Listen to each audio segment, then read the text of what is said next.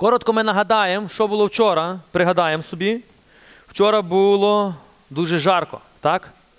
Духовно. Ох. Сьогодні буде ще жарче. Ні, сьогодні ми будемо вже якраз вас тушити трошки. Цей вогонь, вчора був.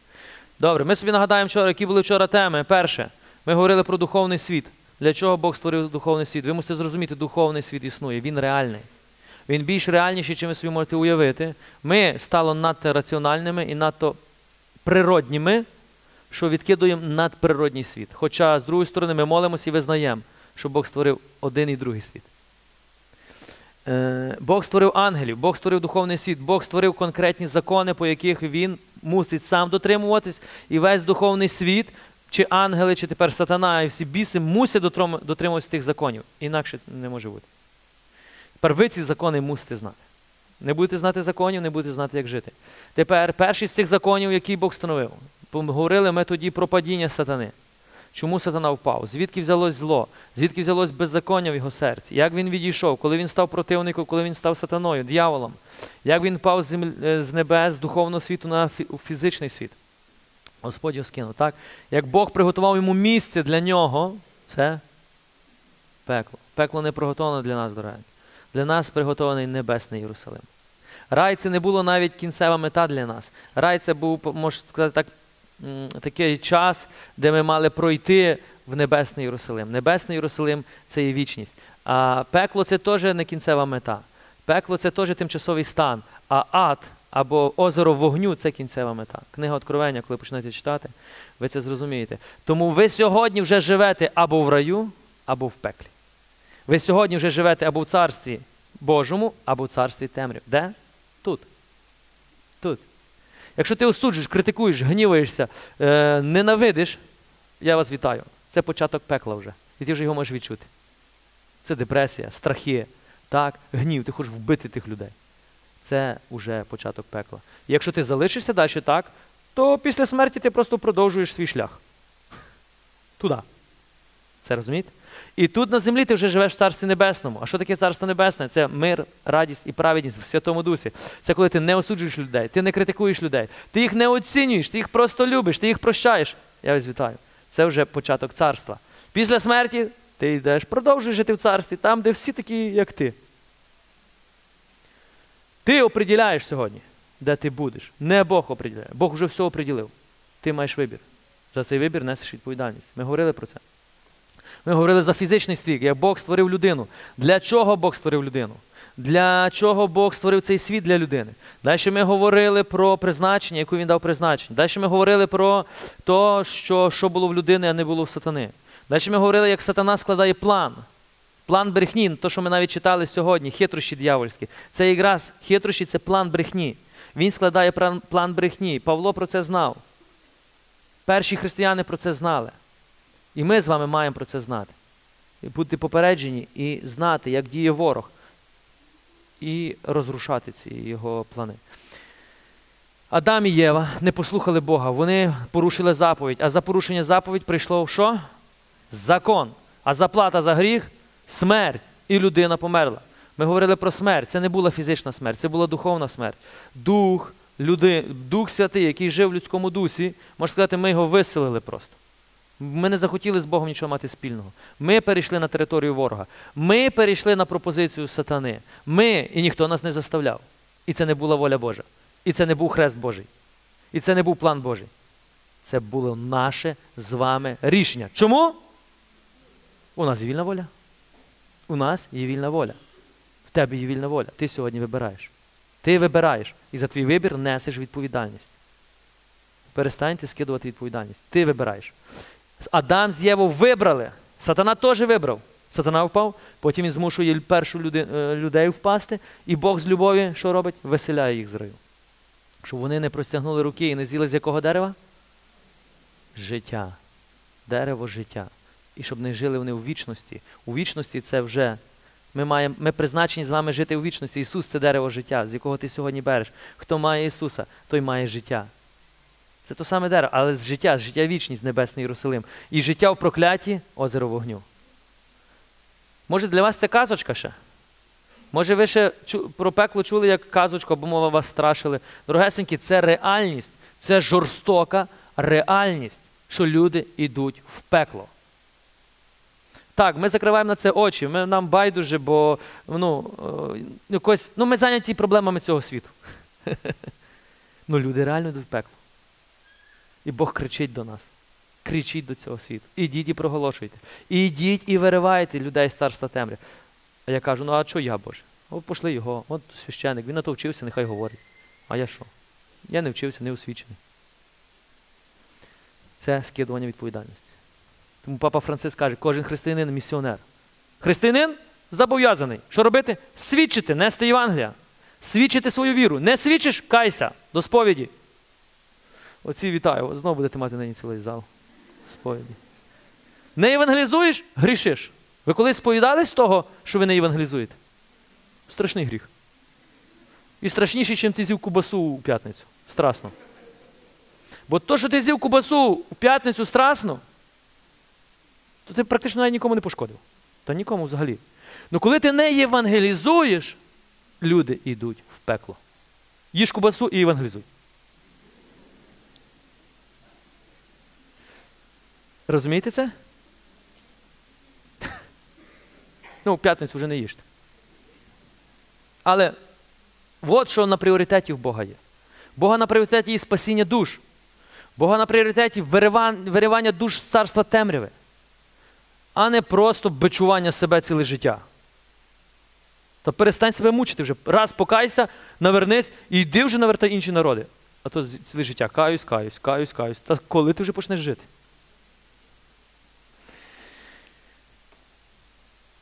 І ми далі з вами продовжуємо. Сьогоднішня тема заключається в тому, що людина відійшла, людина приречена, а заплата за гріх смерть. І ми з вами питали, чи Бог міг простити людину.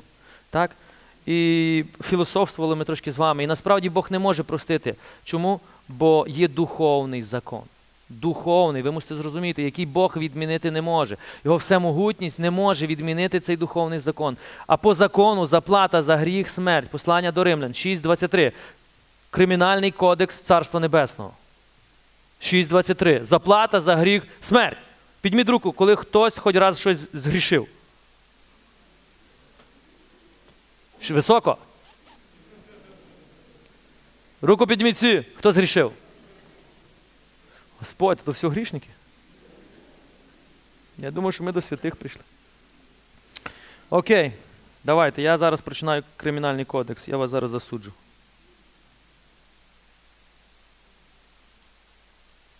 Ви згрішили, так? Один гріх, малесенький. Вкрали в когось там щось. Осудили, скритикували, брехали. 6.23. Давайте ми прочитаємо. Бо заплата за гріх смерть. Я вас вітаю. Пекло відкрите для нас. Ми належимо йому. Ну, належали. Я говорю зараз в тому часі, коли ми ще були в гріху. Дорогесенькі, ви йшли всі прямо в пекло, навіть не знаючи цього. В цьому і заключається брехня сатани. Він створює тобі ілюзію, що все добре, але насправді кінець буде фатальний. В цьому суть його. Я вам розкажу один анекдот. Ще не розказував анекдотів. Суть та сама, ви зараз зрозумієте. Помирає один з, з, з- славнозвісний рок-музикант і попадає на небеса, і тут зустрічає його апостол Петро і каже: А куди би ви хотіли? В рай чи в пекло? Він каже, о, ваш і вибір є. Каже, ну якщо у вас є вибір, то можна, я подивлюсь і тут, і тут, оцінюсь. Я кажу, можна. Ну, як вже біля рують, зайдемо, райські двері відкрились. Він заходить, Петро йому показує, бачиш, там святі славлять Господа, там ангели. Він так, ой, тут так все файно, так спокійно. Дуже добре. А як там в пеклі? Так раз в секунду вони опиняються в пеклі. А в пеклі всі його найкращі друзі. Вони кажуть, о, ми так давно чекали на тебе, де ти так довго був? І там в куті стоїть такий золотий, золотий, золотий інструмент, він все життя мріяв його мати. І всі кажуть, лишайся з нами, у нас тут весело, ми будемо танцювати, співати. Ну, і він каже: знаєш, Петре, мені здається, що мені в раю буде нудно. Я, певно, залишуся тут. Апостол Петро каже: ти точно вирішив? Так. Тут секунду апостол Петро зникає. друзі зникають, інструмент зникає, все зникає. І він летить просто в прірву. Летить. І він кричить: Ей, а де друзі? Де інструмент? І тут такий голос. Реклама.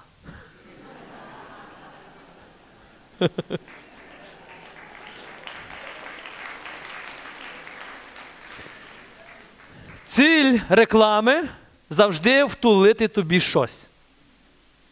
Ціль любої реклами показати щось красиве, але насправді тебе використати. Так само робить сатана. Він направляє нас в пекло, хоча показує, та ні, та всі так живуть. Та ти не переживай, є грішніші від тебе. Один чоловік сказав: мене тішить одне, що я буду в пеклі не сам. Знаєте, люди доходять до різних таких собі оправдань. Я йому кажу так: слухай, тобі перше, чим помреш, треба піти до стоматолога і купити собі крем для від загару. А знаєте, чому до стоматолога? Бо Ісус сказав, там буде плач і скрегіт зубів, щоб ти мав чим скреготати. І там буде дуже жарко, тобі треба купити якийсь крем для загару. Підготуйся зразу. Тому я хочу вам сказати, духовний світ реальний. Ви вчора бачили, коли ми молились, що відбувалося з людьми? Чому відбувається? Бо духовний світ реальний. Коли ми починаємо за вас молитись, духовний світ піднімається. Він починає проявлятись. Коли Ісус проповідував Євангеліє, духовний світ проявлявся. Ісус сказав, якщо я перстом Божим виганяю вас бісів, то прийшло царство, царство Бога, яке виганяє царство темряви. Поїдьте на любу молитву екзорцизму, ви побачите, що духовний світ реальний. І він більш реальніший, чим ви собі можете уявляти. У вас може жити хтось, хто керує всім вашим життям, хто тягне вас практично в бездну, і ви навіть і не знаєте, що у вас хтось живе. Я не кажу, що ви всі біснуваті, що ви зрозуміли. Але дехто з вас має проблеми духовні і навіть не усвідомлюючи цього. Ви ходите по психологах, по лікарах, платите тисячі мільйонів, а священнику там кинете дві гривні. В нього єдиний вихід.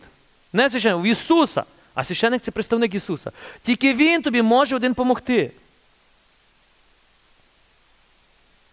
Духовний світ більш реальніший, чим ти собі можеш уявити.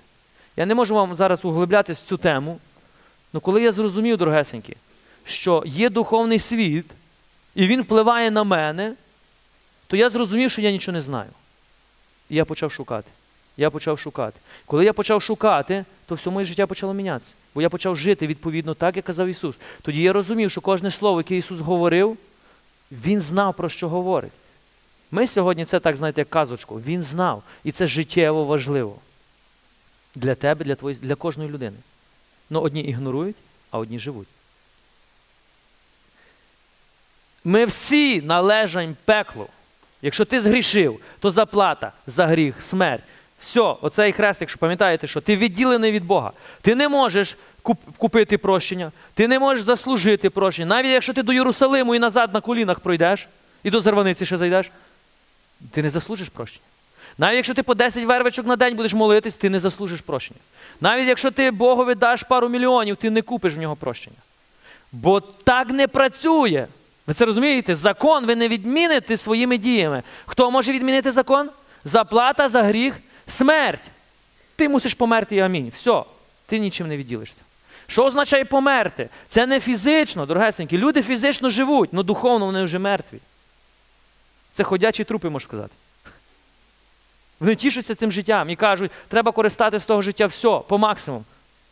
Яка не переживай, тебе ще максимум буде. У вічності. Будеш там по максимуму тобі дадуть. Тому можеш ще все тут не попробуєш, а там точно. Ти не заплатиш нічим. Ти не відміниш цей духовний закон ні однією своєю дією. Ні однією своєю дією ти не можеш відмінити заплату. Це не важливо, який ти гріх зробив, дорогесенький. Я не хочу, щоб ви зараз дивились, чи ти зробив аборт, чи ти вкрав гривень. Заплата сідно смерть. Тому я вам вже казав, крадете, крадіть нормально. Щоб знали, хоч за що в пеклі сидите. Бо той, що мільйон вкрав в пеклі, той, що гривень вкрав в пеклі, то той принаймні буде знати, за що, а той скаже, це ж несправедливо, ні? Але закон один той самий. Закон заплатить. Розумієте? Тому я вас прошу, крадіть нормально. Один отець, який вам дає дозвіл красти. Добре? Ну в пеклі я за вас не буду. Ви будете. Бо ви будете нести відповідальність. Оце ви мусите зрозуміти. Ти маєш відповідальність за твої. Тому не питайте деколи, от отець мені дозволив. Відповідальність, ти візьми відповідальність, а не питай, можна, не можна. Ми завжди хочемо скинути. Отче, а це можна мені? Ні. Апостол Павло взагалі каже, все, що сумніву, це гріх. Сумніваєшся вже гріх. І один чоловік подзвонив до священника і каже, а можна мені пити Кока-Колу? А він каже, тобі ні, бо ти вже сумніваєшся. Якби ти пив з чистим серцем, що воно не пошкодить, то можеш. А якщо сумніваєшся, вже гріх. А дехто з вас навіть і поняття не має, що таке жити без сумніву. Це постійно, правильно, неправильно. А то, а то, а то, а то, а то. Це таке життя повне радості. Так? Так чи ні? Ну то зав'язуйтесь з таким життям. Так і амінь.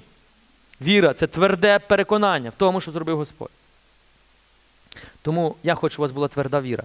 Тепер, але щоб у вас була тверда віра, то ви мусите зрозуміти, на, на основі чого будується віра. Ми заслужили пекло. Після смерті ти належиш сатані. Оце смерть називається, духовна смерть, заплата за гріх смерть. Що після фізичної смерті сатана, сатана має на тебе повне законне право забрати тебе куди? Куди? В пекло. А Господь цього не хоче, і ти цього не хочеш. І тепер ми будемо говорити, що Бог зробив, щоб звільнити нас з цього. Що Бог, на які Бог іде жертви, щоб то, що ти і я напоров, ми його зрадили, ми його відкинули, а тепер він сам ж іде вирішувати те, що ми наробили. Він сам вирішує. І ми з вами далі будемо говорити, що Бог робить, щоб звільнити, як Він по закону хоче звільнити нас від закону. Ми насправді маємо дуже мало часу, щоб я з вами про це говорив більше. Мусимо дуже швидко йти. Але є речі, які ви мусите поскладати пошаблонно. Ви мали вчора зрозуміти, чому впав сатана. Ви мали вчора зрозуміти, чому людина згрішила, що прийшов наслідок, що таке влада, що таке заповідь, що таке закон, що таке влада, що таке сила. Це розумієте? Так? Тільки тепер ви зрозумієте, для чого прийшов Ісус. Бо якщо б ви не зрозуміли, чому впав сатана, звідки взялось зло, якби ви не зрозуміли, чому впала людина, бо ви завжди би думали, що Бог допустив, то ви до кінця і не розумієте, ах, для чого прийшов Ісус? Ти віриш в Ісуса? Так. А що ти віриш в Ісуса? Ну, бо всі вірять в Ісуса. Ну, бо Він гарний хлопець. Гарний моральний хлопець, говорив гарні речі. Тому в нього вірю. Мої батьки християни, я християнин. Бо це модно ходити в церкву на Західній Україні. А на сході України, там, де ми зараз оцем, там не модно, і там ніхто не ходить. Там ходять тільки віруючі. Ті, що повірили. А на заході ходять всі.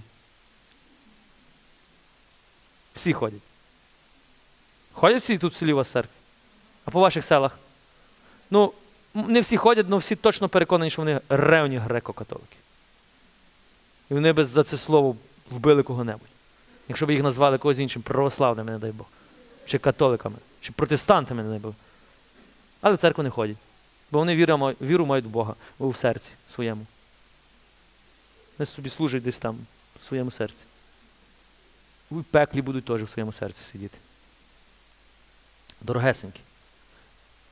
Церква це не стіни. Церква це духовне. Перше, ви мусите, щоб бути в церкві, ви мусите зрозуміти, що таке церква. Щоб зрозуміти, чи вам йти за священниками, то ви мусите зрозуміти, кому вони служать взагалі-то. Чи вони понадівали хрести та й ходять просто.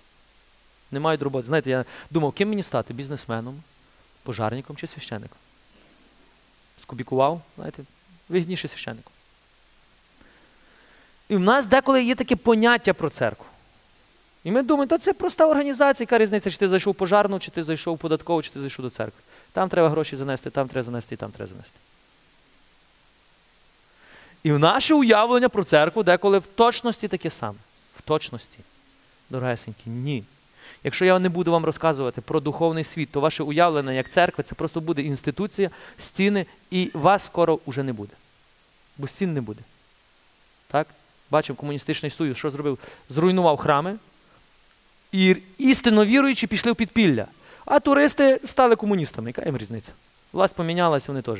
Сьогодні в Бога, завтра в Сталіна, а потім знову в Бога. Різниця? Ні? Я не суджу тих людей, що ви зрозуміли, але Якщо ти віруєш, то ти помреш за свою віру. Якщо не віриш, то тобі нема різниці, в кого вірити і ну, перед ким преклонятися. Але ти мусиш зрозуміти. Сатана виграв битву. В кого виграв сатана битву? В Бога чи в людини? В Бога чи в людини? Зараз давайте ще раз.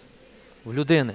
По закону людина передає владу сатані. По закону, пам'ятайте це, закон. Закон. Тепер, хто має дати матч реванш? Бог чи людина? О, і знов толпа розділилась. Підніміть руку. Хто вважає, що Бог має дати матч реванш? Добре, хто вважає, що людина?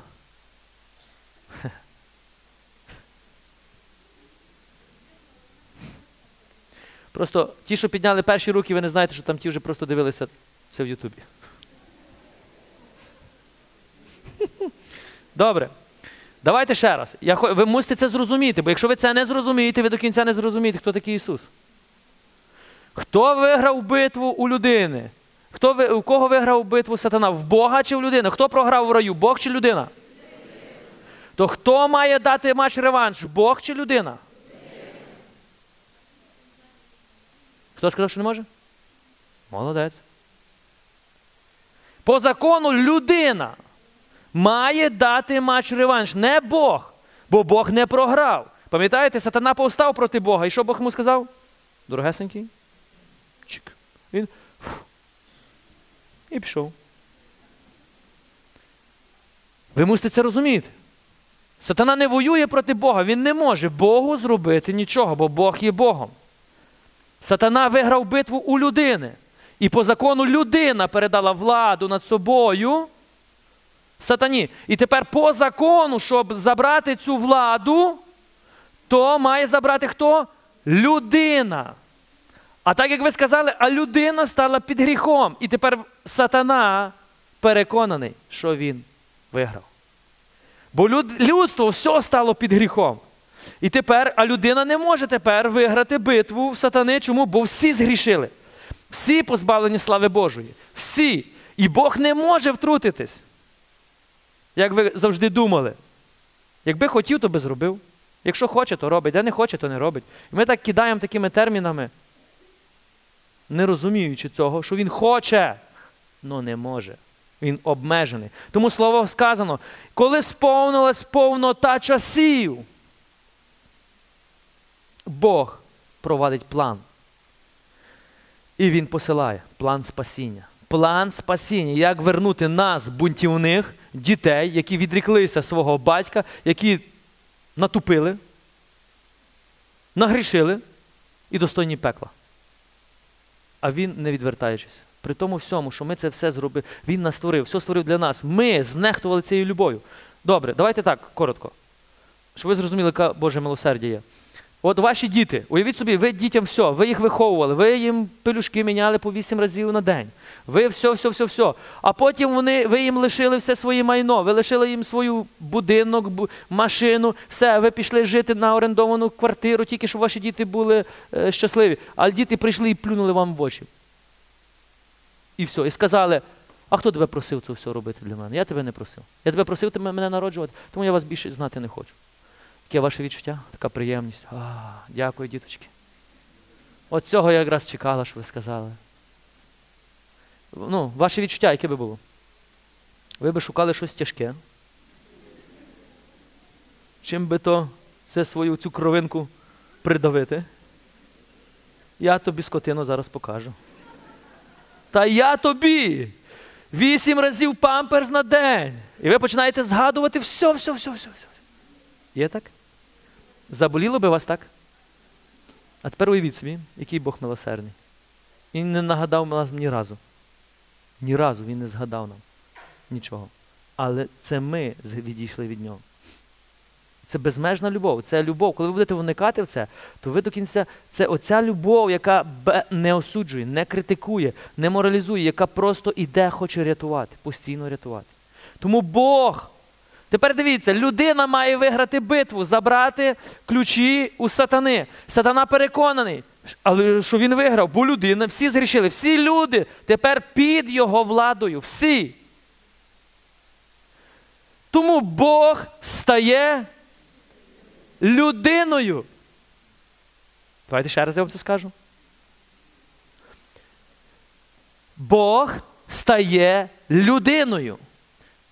Як ви думаєте, що Бог не прийшов, не міг би прийти до сатани? Так, слухай, я розумію, що мої діти ну, вони пошуткували, давай сюди. Пішов, забрав і казав, дідочки, останній раз, нати ще раз. Не міг Бог забрати, він ж Бог. Сатана його творіння не міг би забрати. Хто вважає, що міг? Підніміть руки. Добре. Ще раз на Євангеліє царства прийдете. Попередні три дні, три теми. Я шуткую, щоб ви не обідались на мене. Бог не може забрати в сатани. Чому? Бо сатана каже, мені передано по закону, кому хочу, тому даю, кому не хочу, тому не даю. Схочу тобі Бог віддати, віддам, не схочу, не віддам. Чи ви це розумієте? Важко не розумієте. Добре. Я хочу, щоб ви зрозуміли, чому ви християни. Йдемо далі. Людина має виграти битву. Тому Ісус Христос стає людиною. Він приходить в цей світ як людина, щоб пройти все як людина. Від А до Я. Він був повністю похожий на нас, тільки без гріха. Ісус каже: ось надходить цар світу, але у мені він не має нічого. І ми з вами будемо ще про це говорити, про спокуси, про, про, про, про інші речі. Але я вам хочу, щоб ви зараз сконцентрувалися, чому Бог стає людиною, чому Бог не міг все вирішити інакшим шляхом. Чому Ісус просто не появився і все. Він мусив народитись. Марія мусила йому там памперсів тоді не було. Пеленки ті прати. З Йосифом мали Мерседес і втікати в Єгипет. Ну там осел такий був у них. Втікати в Єгипет, потім з Єгипту назад, в Назарет. І Ісусу, як дитині, прийшлося то все переживати. Марії, Йосифу, переслідування, страхи. Чому Ісус просто не появився от зразу у 33 роки, от зібрав цілий світ, збори, так, світ збирайтесь, Бог зійшов з небес на землю. Так, слухайте, тварі. Ви наробили, все, вам належить пекло, от я прийшов вас спасти.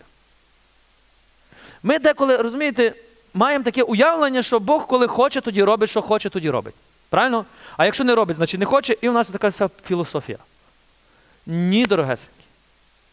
Бог знаєш, і сатана знає, тільки людина не знає, що виграти битву може тільки людина. Тому Бог стає людиною в точності такій, як ми.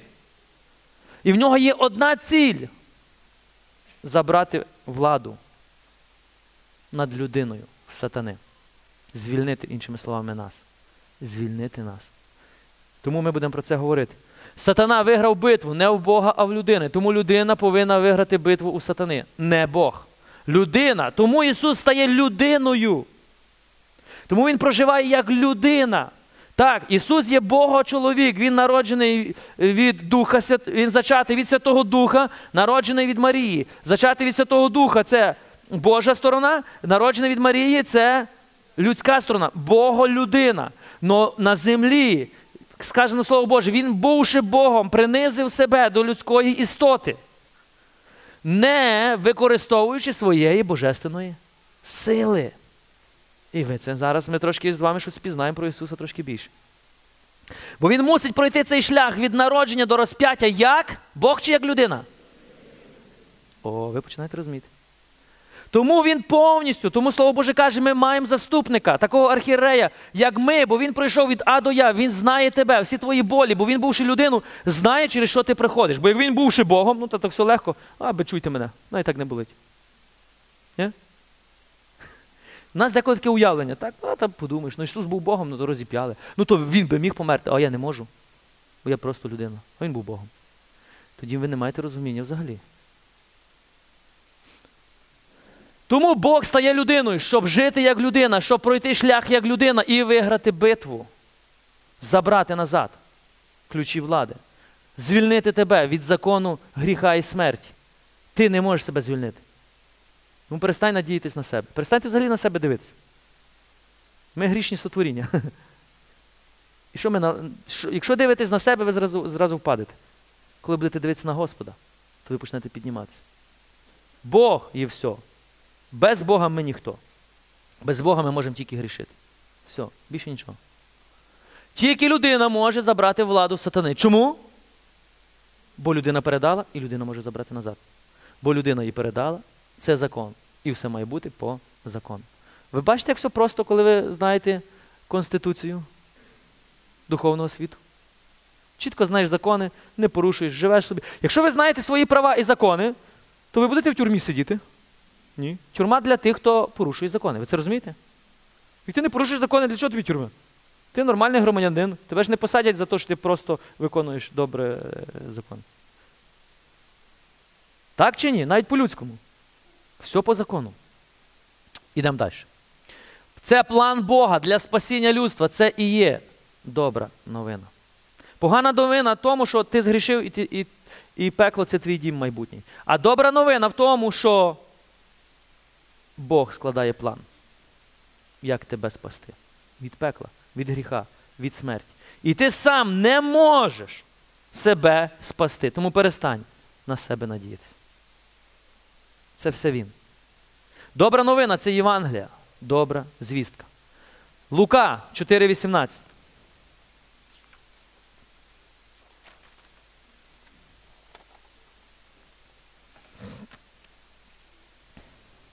Це призначення. Ісус каже, для чого Він прийшов. Лука 4,18. Господній дух на мені, бо Він мене помазав, послав мене нести добру новину, звіщати полоненим визволення, сліпим прозріння, випустити пригноблених на волю, оповістити рік Господній сприятливий. Давайте я коротко вам поясню. Каже Господь, Ісус, коли Він входить в своє служіння, коли Він був у себе на Назареті, Він читає це пророцтво Ісаї. Ісаї 61. І він каже: Господній дух на мені. Це пророк Ісая пророкував, що прийде пророк, на якому буде Господній дух, який прийде звільнити нас з рабства. І весь ізраїльський народ чекав Месію, який прийде звільнити їх з римської окупації. І сьогодні український народ чекає Месію, який прийде звільнити їх з російської окупації. І ми молимось до Бога тільки, щоб бути звільними від російської окупації, не розуміючи, що ми в більшій окупації сатани. Я не кажу, що не треба молитися за це. Але ізраїльський народ не чекав іншого месію, тому він не прийняв. Вони ще дотепер не прийняли. Вони чекають ще на свого месію, іншого. Вони не прийняли Спасителя, бо вони уявляли собі інший план спасіння. Вони уявляли спасіння в точності таке, яке їм потрібно було в той час. Тому ми сьогодні застосували Бога Ісуса, який Він нам потрібен у наш час. Ісус потрібен, щоб вирішити мої проблеми сьогодні. Вирішити проблеми України сьогодні. Сьогодні. Сьогодні в мене проблема, мені потрібен Ісус. Завтра нема проблем, Ісуса вже не треба. Для чого? Як Павлочка виручалочка. Тоді ви не розумієте плану спасіння. Тому ми і не живемо планом спасіння. Тому маємо те, що маємо. Насправді, щоб ви сказали, дійсно, я переконався одне. Дух Святий керує церкву. Щоб ви зрозуміли. То, що Ісус сказав, ворота пекельні не переможуть церкву. Бо то, що я бачу, що робиться в церкві, то я можу, сказати, її тримає тільки Святий Дух. Бо по-людськи це неможливо, щоб 2000 років церква існувала. По-людськи це просто нереально. То я можу сказати, це надприродньо. І слава Господу. І ми з вами є в надприродньому Божому тілі, яка називається церква, яка називається Царство Боже. Але тепер нам треба ще в церкві, в царстві Божому почати жити як царі. Жити як царі. Господній дух на мені, він говорить про Святого Духа, бо Він мене послав. Хто послав? Отець послав мене. Що зроби, зробити? Нести добру новину. Бог послав мене з небес, зійти на землю і принести людям добру звістку. А в чому заключається добра звістка? А добра звістка заключається в тому, що каже Ісус: Я прийшов взяти ту смерть, яку ти маєш заплатити на себе, щоб тебе звільнити. В цьому є добра новина. Бідним звіщати полоненим визволення. Хто такі полонені? Це ті, які сидять в тюрмі.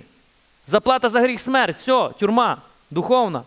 Тепер Ісус прийшов тебе звільнити. Прийшов сліпим від сліпим прозрінням. Ми сліпі, ми нічого не бачимо, ми не розуміємо. Духовно. Ми не розуміємо плану спасіння, ми не розуміємо, навіть, як я вам казав, якщо ми навіть пройдемося по всіх сім таїнств, то буде катастрофа повна, як будемо здавати екзамен зараз.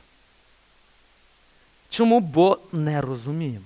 Тому Ісус каже, я прийду вам відкрити це все, щоб ви зрозуміли. Дух Святий прийде, Він буде вам це відкривати. Далі. Звіщати полоненим, сліпим прозріння, випустити пригноблених.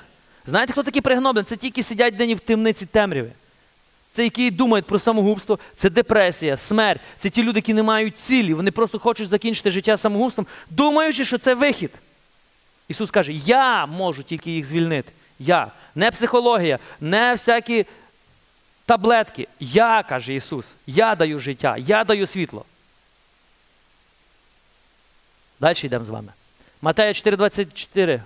Чутка про нього розійшлась по всій Сирії, приносили до нього усіх хворих на різні недуги, знеможених, стражданнями, біснуватих, сновид, розслаблених, і він оздоровляв їх. Розслаблені це паралі... люди, які були паралізовані. І він оздоровляв всіх чи когось хіба? Всіх, всіх, всіх. Навіть тоді вони не вірили. Ісус всіх зціляв. Божа воля. Всіх зцілити. А не Божа воля, щоб ти був хворий, щоб спізнав Божу благодать. То те саме, щоб я тобі сказав, іди більше гріши, щоб ти зрозумів, який Бог милосердний. Є логіка в цьому? Ну є. Бо чим більше ти будеш в гріху, то тим більше ти зрозумієш, який Бог милосердний. Ну є одна проблема. Ти можеш з нього вже не вийти. З гріха. Тому в нас багато є своїх таких, знаєте, уявлень про Бога. Тому ви і не знаєте, можна мені молити за зцілення, а треба мені брати таблетки, а не треба мені брати таблетки, а треба лікуватися, не треба лікуватися. А хто взагалі посилає мені хворобу? Так мені і треба, напевно. Ну і і, і, і ну, про зцілення зараз ми знову не будемо уникати, бо я буду ще три дні з вами тут говорити. Ідемо далі. Це була, Чи була б це для вас добра новина, коли ти сидиш в темряві і Господь прийшов тебе звільнити? Це добра новина для тебе?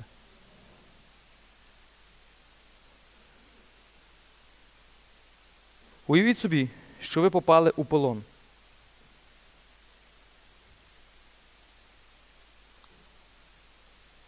Ви попали у полон, і там перебуваєте деякий час, і не маєте вже надії вийти. Або іншими словами, ви засуджені на смерть. Заплата за гріх смерть. Все, вас, уявіть собі, тепер духовний світ переведіть в фізичний світ. Ви раз грішили і вас посадили на довічне ув'язнення. Навіть би не було кому садити, бо всі би сиділи в тюрмі. І вас посадили на довічне ув'язнення. І ви тепер розумієте, вам просто дали, знаєте, у нас нема такого терміну, юристи, ну ви мене виправите, у нас нема терміну довічне ув'язнення, у нас є просто термін 560 років тобі дали. Чи 360 років, так? Ну не кажуть довічне, просто тобі дають термін. Ти маєш просто сидіти 360 років, потім ти вільний. Ну і всі розуміють, що це є довічне ув'язнення. Це розумієте, бо немає такого поняття вічність, ти маєш бути в тюрмі. Тобі дають конкретний термін. Інші слова, тебе засудили на 150 років. Все, це милосердний суд. Мав би 300 засудити, тебе на 150. А що тобі це дає? От тобі дали довічне ув'язнення, наприклад, так? І ти знаєш, що ти вже тут маєш померти. І тепер приходить хтось і каже: ти вільний. Ти як вільний? Тепер дивіться, я задам одне питання. Тебе звільнять, бо ти гарно мив підлоги там, ти гарно співав, чи ти щось там гарно робив. Тебе через це звільнили? Начальник тюрми прийде і скаже, а ну подивіться, дивіться, як він гарно малює. О, так намалював. Слухай, давайте ми його звільнимо. Нехай йде на хай добро робить. І його звільнили. Так чи буде, чи ні? Вас можуть звільнити по вашим заслугам, що ви щось там добре робили в тюрмі, і начальник тюрми взяв і звільнив вас. Може? Він може анулювати закон. Тільки по закону, іншому ви можете бути анульовані. І тепер уявіть собі, по закону хтось приходить і каже, ти вільний. Ти кажеш, як вільний? Я ж нічого не зробив, щоб бути вільним. Ти ні, а хтось зробив. Тому ти вільний. Це для тебе буде доброю новиною, що прийдуть і тобі скажуть, слухай, від сьогодні ти вільний, ти вже більше не раб, ти більше не заключений. Добра новина для тебе. Тому папа Франциск каже, радість Євангелія.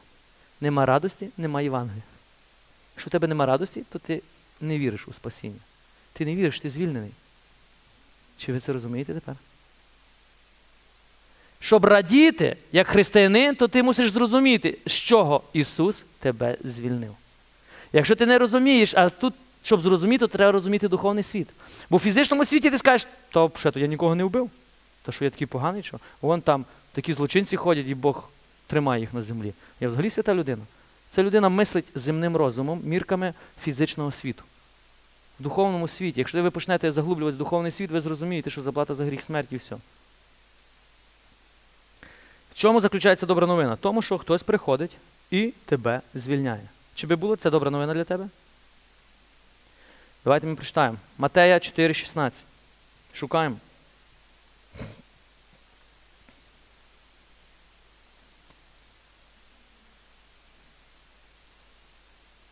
Євангелія від Матея 4,16.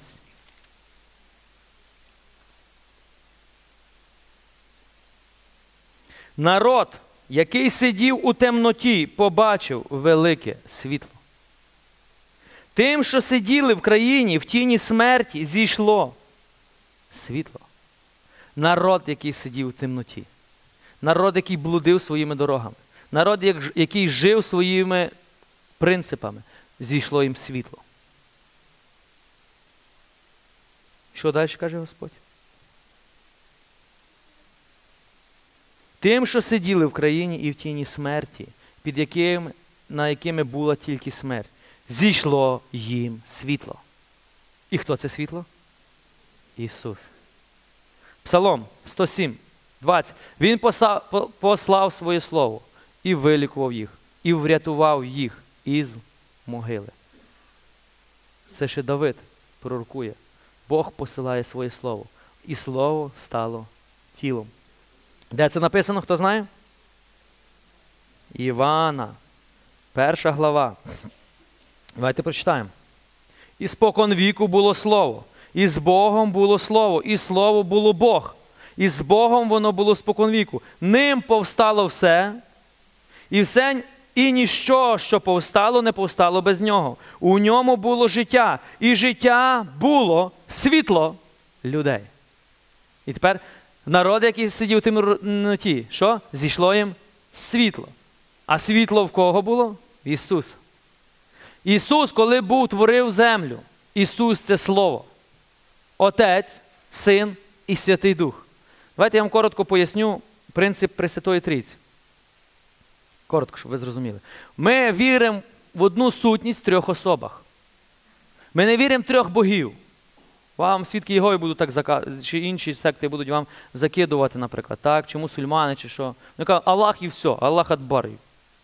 І хто не згідний з тим, під меч. І це буде угодно Аллаху. Дорогесенькі. Отець, Син і Святий Дух. Тепер вам треба зрозуміти, як вони співдіють між собою. Це одна сутність в трьох особах. Одна сутність в трьох особах. Отець це той, хто каже. Ісус це то Слово, яке звільняється, так? а Святий Дух це той, хто приводить в дію. І легко пояснити, наприклад, на включателі. Наприклад, будь-який включатель, який ми включаємо м лампочку, електрику. Зараз не будемо це робити. Наприклад, отець каже, уявіть собі, як було створене, створений світ. Отець каже, творимо світ. Ісус пішов включити рубильник. Ну електрика, яка йде і дає ток, це Святий Дух. Отець каже, Ісус робить, Святий Дух приводить в дію. Чи це розумієте?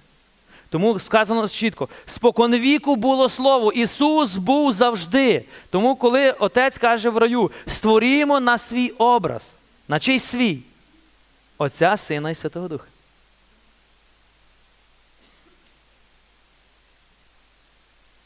Ісус був завжди. Ісус створив світ. Ісус був. Ісус споконвічний. Щоб ви зрозуміли, ми не віримо, що Ісус просто народився і просто помер. Ні, ми віримо, що завжди був, є і буде. Ісус був, прийшов, помер, воскрес і є, і буде завжди. Тому Він є Богочоловік. Тому треба тут розуміти і божество Його, і людськість Його. Треба це розмежовувати і розуміти в чому. Так, не путати це все. Далі що? І світло світить в темряві, і не пройняла його темрява. Був чоловік посланий Богом, ім'я йому Йоанн. Прийшов він свідком свідчити світло, щоб усі через нього увірували. Не був він світло. Був лише, щоб свідчити світло. Справжнє то було світло, те, що просвітлює кожну людину. Воно прийшло в цей світ, було у світі, і світ ним виник, і світ не пізнав його. Він, світ, Бог створив світ. Бог створив нас. Нас практично ми були створені Ісусом, Словом. І коли Слово стало тілом, оселилося між нами, а ми кажемо, а ти хто такий? Він каже, я ваш Бог. Ще про що про себе скажеш? Так фарисеї казали, ти син Божий? Так, ну я Наполеон. І вони з нього так сміялися. Вони не прийняли його. Фарисеї, які вірили в Бога, які чекали Месію, не прийняли Христа. Вони не прийняли, вони не повірили. І вони постійно його переслідували, вони постійно читували на нього, вони постійно хотіли його вбити. Чому? Бо він надто світив їм в очі. Він надто виявляв їхню бездіяльність. Тому так само у нас є. Є деякі люди, які світять, а є деякі люди, які хочуть затушити це світло. Чому? Бо їм світить це світло, їм разить очі. Бо у фарисеїв був два варіанти: або сказати, що вони не віруючі, або покаятися. Вони не хотіли зробити ні одне, ні друге. Вони хотіли просто вбити того, хто світить. Чи це розумієте? Якщо ти починаєш світити, то повір, прийде темрява, яка буде глушити то світло. Ти в секту вже записався. Вже руки піднімаєш, славиш Бога, так? Ще скажи, що ти Біблію вже почав читати. Вже і Біблію почав читати. І вам будуть закидати таке. Що будуть робити? Вони будуть тушити то світло. Тому Ісус сказав, ви світло, а світло не ставлять під низ, світло ставлять наверх, щоб світило. Ти маєш сказати, так! Секту Ісуса Христа, я фанат. Давай зразу тобі скажу, щоб ти знав на майбутнє. І ти приречений, ти теж будеш, бо я за тебе почав молитися. Все, більше вони вас питати не будуть, пам'ятайте точно. Зразу так заявіть і все. Я вже за тебе замовив слово. Все.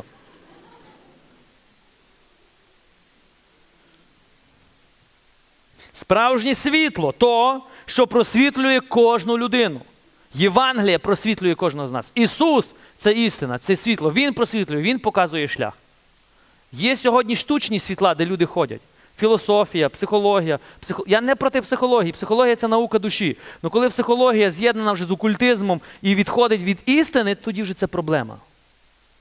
У мене є знайомий доктор наук з психології, і вона мені починає розказувати, що відбувається зараз, які окультичні практики приводять всі психологи чи психотерапевти, воно вже нічого спільного деколи немає з наукою.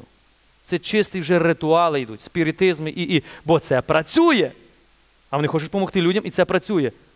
І вони навіть не розуміють, що влізають в інший світ, духовний світ, не Божий, і черпають звітам сили, і несуть вам. Під приводом, то я просто хочу вам допомогти. Доросники, ви мусите це чітко розрізняти. Є одне світло, і є одна благодать, і одна сила сходить тільки від Святого Духа. Якщо ви додаєте ще щось там, але вона просто молиться, яка в добрі, ще що, ну і просто віск злила. Чи там свячану води кинула сірнички. Ну, але то свячана вода Йорданська. Вчора тільки святили. Хочете, що ви хочете сказати, що треба просту воду? Ну і багато-багато таких. І люди переконані, що це від Бога. Чому? Бо це працює. Та працює, ну не від світла, а від темряви. Темрява теж має свою силу. Ну, колись ми з вами будемо ще про це говорити. Було у світі, і світ не виник, і світ не пізнав його. Прийшло до своїх, і свої не прийняли. Котрі ж прийняли його. Тепер дивіться, котрі прийняли його, тим дано право. Дано право. Вони звільнені від закону. Ті, що прийняли Ісуса, вони звільняються від закону. Якого? Аллилуйя. Але ті, що не прийняли, їм не дано цього права. Вони далі під законом. Все, просто. Аллилуйя. Ми вже з вами скоро станемо е, юристами. Будемо оперувати такими термінами. Ті, що приймають Ісуса, звільняються від закону смерті. Чому? Бо Ісус платить ціну. Ті, що не приймають, їм не дано права. І вони далі ходять під законом смерті. От чому Ісус сказав: ідіть і проповідуйте на всі народи. Що кожен, хто прийме, буде звільнений, хто не прийме, залишається засуджений поки. Тепер ви скажіть мені, давайте я вам задам одне питання. Пам'ятаєте, мої питання такі вони трошки неправильні якісь. Чи Бог може спасти світ?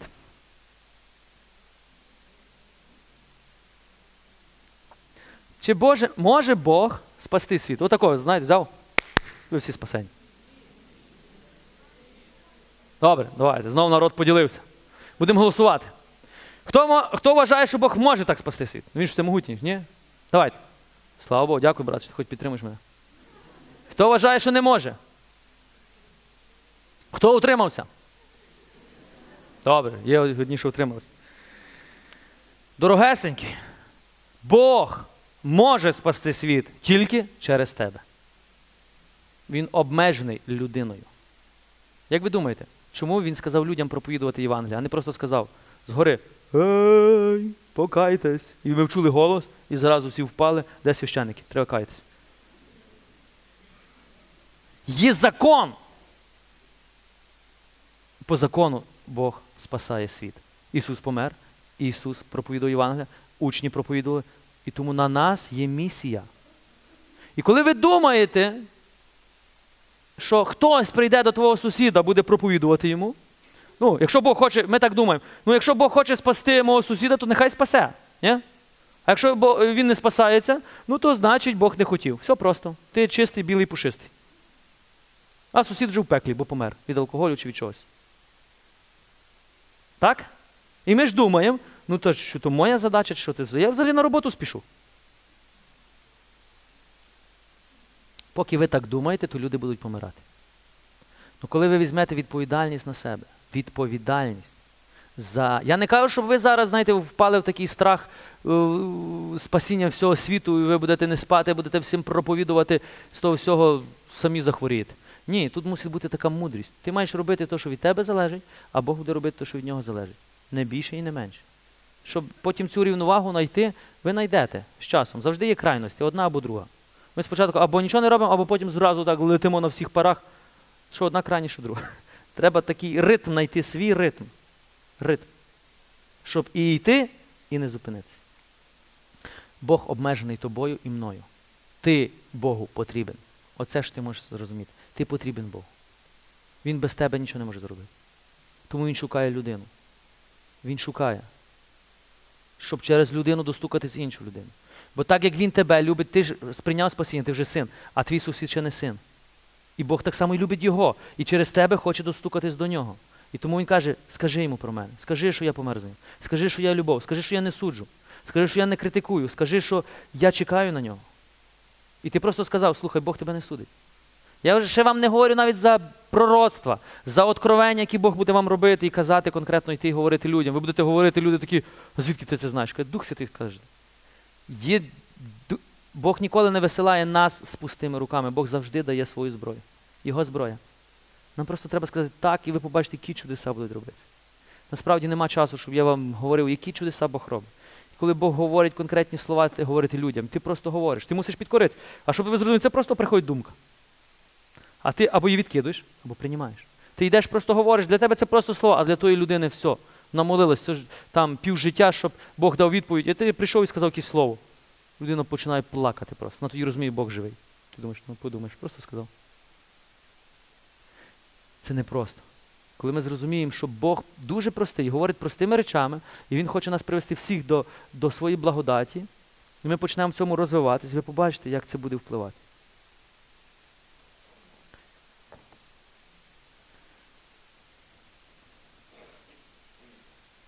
Я і ти були в рабстві. Я і ти можемо бути вільними. Тому ти вже не раб. Тимотея. Тому ти вже не раб, а син. А коли син, то спадкоємець завдяки Богові.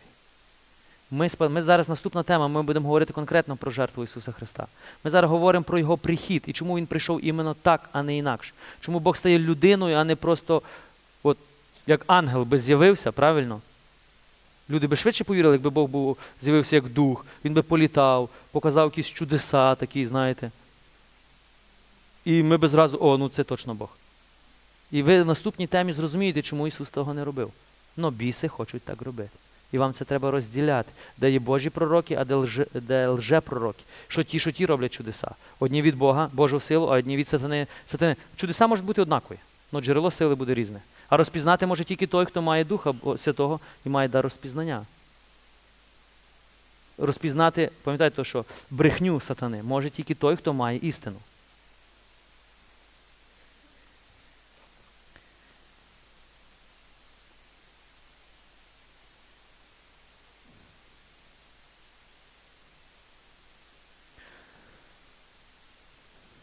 Йдемо далі.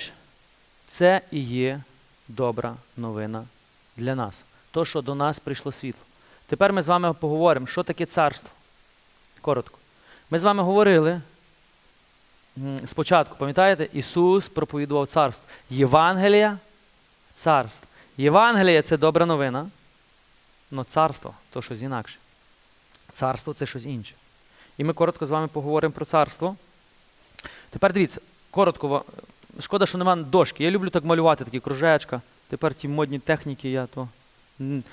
Мож, може, ми тут помалюємо по цьому. В цій дошці трошки. Я би так, знаєте, хотів малювати вам як в дощ, на ш- як вчитель на, на дошці, то тоді більш візуально. Бо мені здається, я би хотів щось додати тут. Програма не дозволяє. Пока. Е, Бог створив царство. Рай це було царство Бога на землі. Коли Бог створив людину, Він створює рай. Що таке рай або царство Боже? Це присутність Бога, духовна присутність Бога на фізичній землі. Це розумієте? Де Бог, конкретне місце було на землі, де був Адам і Єва, де Бог сходив, сходити, можна сказати, з духовного світу і гуляв, фізично гуляв. Адам і Єва бачили його, вони фізично гуляли по землі. Це було царство, правління, Малкут, так? правління, господство Бога, територія Бога. Там, де править Бог. Чи ви це розумієте позиції царства? Це царство. Тепер, коли людина згрішила, вона була виселена з царства Божого і увійшла в інше царство. Тепер появляється, коли людина передала владу, на землі зароджується інше царство царство темряви, де царем цього царства є сатана, а сатану належить цілий світ тепер. Тепер царство Боже, ми викинуті з царства Божого. Ми викинуті з оригінального дому, для якого ми були створені, і ми увійшли, ми з вами увійшли, не Бог нас туди викинув. Ми увійшли в царство темряви. І це царство темряви поглонило нас. І ми, це темрява, в якому ми жили, думали, поки не прийшло світло. І тепер, коли приходить Ісус, Він проповідує, що знов? Я прийшов вас звільнити із царства темряви і перевести вас куди? Царство мого батька. Царство мого батька, в інше царство. Ісус відкриває нам двері в то царство, з якого ми були вигнані, з того раю. Ви це розумієте? Він проповідує Євангелія царства. Євангелія це я вам відкриваю двері, плату, плачу ціну, відкупляю вас, щоб вас відпустили з цього царства по закону. Пам'ятаєте, бо юрист мусить виписати і поставити е, цей, не юрист, а не суддя. Нотаріус. О. У нас тепер всі любі документи завірюються нотаріусом. В духовному світі все так само. Все по закону мусить бути, бо інакше не пройде. Насправді я вам чесно це говорю. Тепер по закону, по, я прийшов вас звільнити, каже Ісус, і я вас запрошую вернутись в то царство, з якого, в якому ви були створені, для якого ви були призначені. Царство Боже. Тому Ісус сказав, Царство Боже уже є тут. Тому що Ісус провів Євангелія царства. Євангелія це три дня ми тут говоримо, а про царство ми будемо говорити наступних три дня. Не знаю коли. Надіємося, що ще Ісус не прийде. Ну, бо скоро Ісус прийде, ви знаєте? Знаєте? Дзвонив, казав, що скоро буде. Казав передати вам привіт. Ну, ви сьогодні молились молитву вірою, ні? І вірою у другий прихід Ісуса Христа, так? Ну, я думаю, що ви це вірите. ну, Файн. Далі, Лука 4,5. Тоді дьявол вивів його високо і показав йому в одну мить усі царства світу. Ефесян. Царства світу. Ісус тепер господар одного царства. І тепер, коли приходить Ісус, з ним приходить царство. Ну в тому царстві поки нікого нема, крім Ісуса. Ну, стана бачить небезпеку від Ісуса. Ну, але стана знає, що в це царство Він нікого не відпустить, бо всі належать йому. Правильно? Так що він сильно не переживає. Тому він хоче знищити просто Ісуса. Але Ісус що проповідує? Тепер є два царства. Царство світла, царство небесне, або можна сказати, той самий рай, з якого ми були вигнані, і царство сатани, або то саме пекло, дорогі, це вже пекло тут на землі. Пекло це не місце, пекло це стан. Царство Небесне це не місце, це стан, в якому ти живеш. Стан. Місце це Небесний Єрусалим і озеро вогню. Там буде вічність. Ефесян 2, 1, 5. І ви були мертві вашими провинами і гріхами, в яких ви колись за цього світу жили. Згідно з ким? Ви їли сьогодні? Супер. А ну давайте ще. Е, згідно з владою князя повіт, духа, що діє тепер у синах бунту. Добре, ви нічого не зрозуміли. Йдемо далі, ще раз. І, і, ми, і ви були, апостол Павло пише до Ефесян, і ви були мертві вашими провинами. Іншими словами, він каже, заплата за гріх смерть. Все просто. Ви були мертві. Ви ходили під смертю, ви ходили під смертю через свої провини, через гріх і гріхами, в яких ви колись за звичаєм цього світу жили. Що це означає? То, що ми кажемо, очі, ну та ж всі так живуть. Я вас вітаю. Я вам скажу великий секрет. Всі живуть в царстві темряви. І навіть ті, що ходять до церкви, теж живуть. І деякі навіть ті, що правлять, теж живуть. Тому не беріть з них приклад. Каже Ісус, що? Дивіться на фарисеїв, робіть все, що вони вас учать, але не живіть так, як вони живуть. Бо учать правильно. Чому? Ну, бо читають з книги життя. Но живуть неправильно. Тому розділяйте. Дивіться, він не казав, лишайте синагогу геть. Бачите, він каже, мати мудрість розрізняти. Жийте так, то, що вони читають, бо Євангелія це істина, і вони мусять його читати. але вони самі не живуть. Тому не беріть приклад з їхнього життя, беріть приклад з Євангелія. Беріть приклад святих, беріть приклад з тих священиків, які живуть. Ну не розчаровуйтесь. Маєте розуміти, чому вони поки не живуть. Бачите? Не зразу там розстріляти того священника, бо. Ні, молитися за нього. Молитися. А Господь сам з ним розбереться. І ви були мертві вашими провинами і гріхами, в яких ви колись зазвичай цього світу жили, згідно з владою, з владою, згідно з владою князя повітря, згідно з владою, бо йому була дана влада над цим світом. І ми жили під його королівством. Він наш був господар. Духа, що діє тепер у синах бунту, цей дух діє і дотепер. Нічого не змінилось. Це люди, які з світським розумом, спорщеним розумом, аморальним розумом. Для них гріх це треба узаконити на державному рівні, бо і ще вони плюс хочуть гріх узаконити для того, щоб казати, що це не гріх. І садити в тюрму тих, хто каже, що гріх це гріх. Ти думаєш? А яка логіка в цьому? Садити в тюрму тих, хто кажуть істину, а ті, що грішать, це нормальні люди. І тоді я переконуюсь, що Ісус був правий, що світом править сатана. Тому я не дивуюсь вже нічому. От чому ми маємо молитись за владу. молитись, щоб ті люди, які при владі керувались Духом Божим, а не іншим духом. Бо сатана теж хоче пропихати свої закони. А ми, як християни, мусимо молитись, щоб блокувати це. Щоб Дух Святий давав їм мудрість, щоб вони розуміли, що ми робимо. Ми, що ми робимо взагалі. Це Дух Святий може тільки відкрити. Не ви там будете їм розказувати. Ну, говорити теж треба, свідчити про Христа. Далі. Між тими і ми всі колись жили в наших похотях, тілесних. Пам'ятаєте? Сатана за що возив? За тілесних. Хочу пити, курити, блудити. Виконуючи примхи тіла і природних нахилів. І були ми з природи дітьми гніву, як і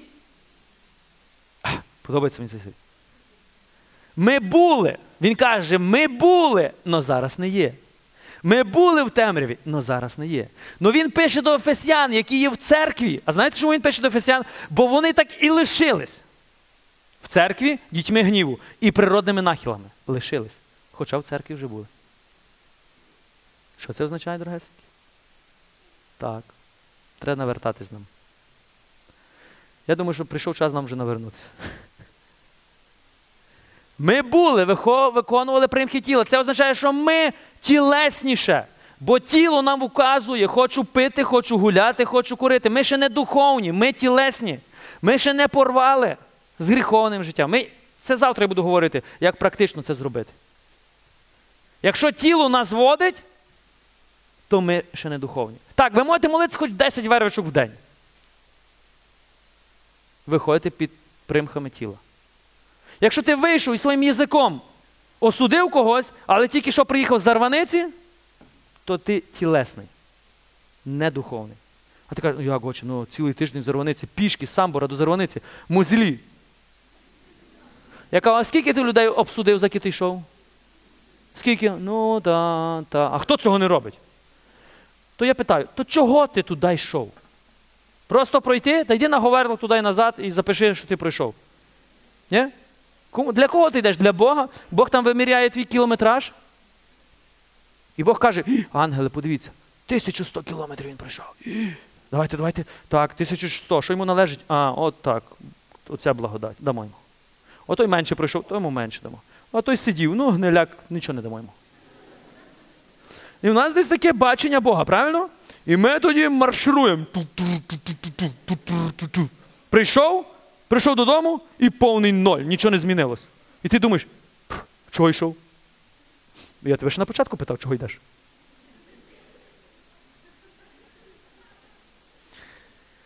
Треба розуміти, що трошки християнство це трошки щось інакше.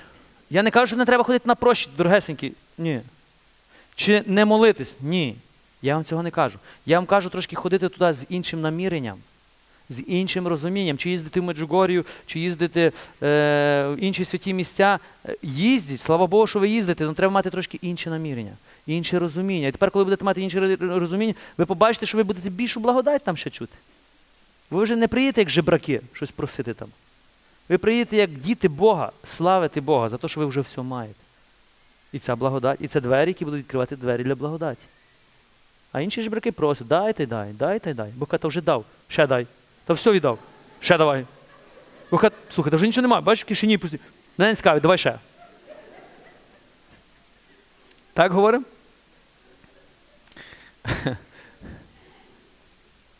Та Бог. Ми жили або ще живемо.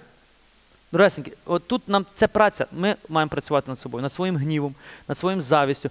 Я вам задам одне питання. Ну, це взагалі-то питання ще з, з наступних реколекцій, але ви вже будете знати на наступній реколекції відповідь на це питання. Ви би хотіли жити так, щоб не осуджувати нікого?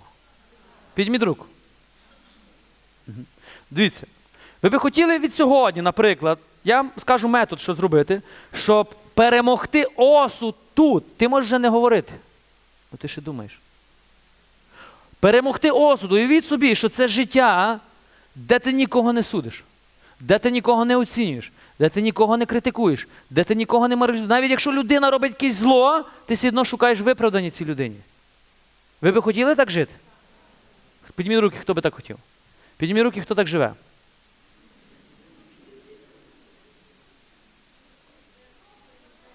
Дякую, брат. Ти завжди мене підтримуєш. так, дорогесенькі. Оце життя благодать. Тут благодать.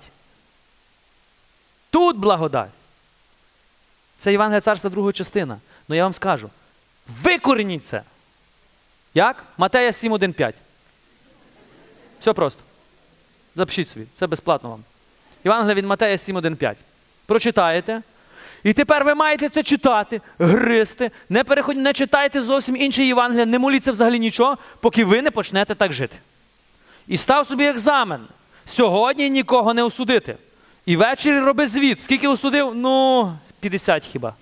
Добре. На другий ста- день скажи, нікого не осудив. Скільки не осудив? Уже 40, 30, 10, 20. О, уже нині тільки один. А потім через день ти почнеш. А потім вже через два. А потім вже через 10 днів ти почнеш все одно буде прориватися. А потім ти кажеш, ого, так світ помінявся. Такі всі білі, пушисті, всі такі гарні. Насправді ти помінявся. Світ зовсім не помінявся. Він став ще гірший за тих два роки, за які ти працюєш над одним уроком. ну, я не хочу вам сказати, що два дня і ви вже зразу. Я вже сім років працюю над своїм розумом, над тою тілесною, хочу вбити цю тілесну тварь, яка живе в мені, яка хоче грішити. А другий Дух Святий, який живе в мені, каже, не гріши. І я думаю, то грішити чи не грішити? Що мені робити? І в мене є вибір. І колись грішу, колись не грішу. І це боротьба. І тепер треба виграти. Це завтрашня тема. Ми будемо ще з вами про це говорити. Але оце я буду реально давати вам кроки. Що робити? Реально посвяти собі час Не читай іншого Євангелія, не молись взагалі, ніяких молитов не молись, поки ти не викоріниш осуд свого розуму. Розуму. Купіть, там є книга Кернан Лів 21 день. Поки ви її не зрозумієте, але то треба, щоб ви пройшли Євангелія царства, друга частина, і тоді ви зрозумієте практично, як викорінити. По цьому методу берете е, оцей уривок і викорінюєте. А якщо у вас є проблема з похотю в очах, викорінюєте то. Якщо у вас проблема є з брехнею, викорінюєте інше. Якщо у вас є проблема з крадіжками, викорінюєте то. Праця. Оце називається праця. Отут ти маєш працювати над собою. З Божою благодаттю. І тоді ви побачите, як світ міняється зовсім інакше. Люди щось там роблять, співають щось не то. Ти думаєш, слава Богу, що і так співають. А перший би сказав, та що ти? А я не скажу, у нас був одного разу такий отець, як хор не взяв цю мелодію, він зупиняв службу і каже: Ви що думаєте? Що Бог не чує, що ви там співаєте? Що він не знає, що сьогодні шостий глас, ви взяли четвертий? Грішники! Я думаю, о, те отець рубає. Повірте, я не хотів співати в хорі. Це було так мотиваційно, що я не хотів співати взагалі. Ну, це була манера того отця. Ну, нам не треба так бути. Це не означає, що ми маємо співати як-небудь, але це не означає, що ми маємо судити людей. Тобі ніхто не дав права судити. Є один суддя, і він не судить. Ви хочете, щоб Бог вас судив по закону? Підніміть руки, хто хоче, щоб Бог судив по закону? Дякую, брат, що хтось піднімає. Що це означає? Це означає, що заплата за гріх смерть. Все просто. Хто ще хоче бути суджений по закону? Дякую, хоч один. Дякую, брат. Ви будете в пеклі. Ну, по закону ви будете в пеклі. Теж будете в пеклі. Вітаю вас. Хто ще хоче в пекло, підніміть руку. Ви підніміть руку, хто хоче бути суджений по благодаті? Супер. Тепер ви зрозуміли. Тепер я вам скажу, Ісус каже, як ти судиш інших, так я тебе буду судити. Ви судите людей по закону чи по благодаті, якщо вони щось зроблять погане проти вас? То Бог буде вас судити по закону. Молитва очі наш. Прости нам, як я прощаю. Суди мене, як я суджу. Це духовний закон. Ми будемо це говорити про що Євангеліє царства. Це духовний закон, він працює. Він працює. Як ти відносишся до людей, в точності так Бог буде з тобою. І інші люди будуть з тобою. Тому роби то, що ти хочеш, щоб люди робили по відношенню до тебе. От вам все Євангелія. Як просто. А, чекайте назад, назад, ми ще не дочитали. Та Бог багатий милосердя за великої своєї любові, якої полюбив нас мертвими, нашими гріхами. Мертвими ми були мертві через свої гріхи, але Бог полюбив нас. Вся справа не в нас, вся справа в ньому, що Він полюбив. І що Він зробив? Оживив нас разом із Христом. Благодаттю. Ви спасені. Благодаттю. Ми будемо говорити в наступній темі, що таке благодать. Благодаттю ви спасені. І це не від вас, це не від ваших діл і від ваших всіх святих побожностей, а від Бога. Тому ви християни. Тому ми наслідуємо Ісуса. Тому ми славимо Ісуса. Тому ми молимося до Ісуса. Зрозуміючи, що ми через Його благодать. Ви бачили там образ Божого милосердя тому? Ви молитесь вервичку до Божого милосердя?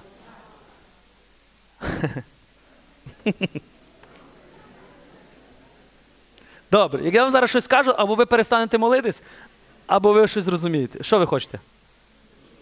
Може, давайте, може, хто хоче, щоб я не казав? Добре. Боже, ти бачиш? Не, не підняли руки. Ти не маєш права молитись вервичку до Божого милосердя, якщо ти не є милосердний. Для чого ти борешся до милосердя, якщо ти не є милосердний ні до себе, ні до ближнього? До кого ти молишся? То пів вервички, а пів лишайте.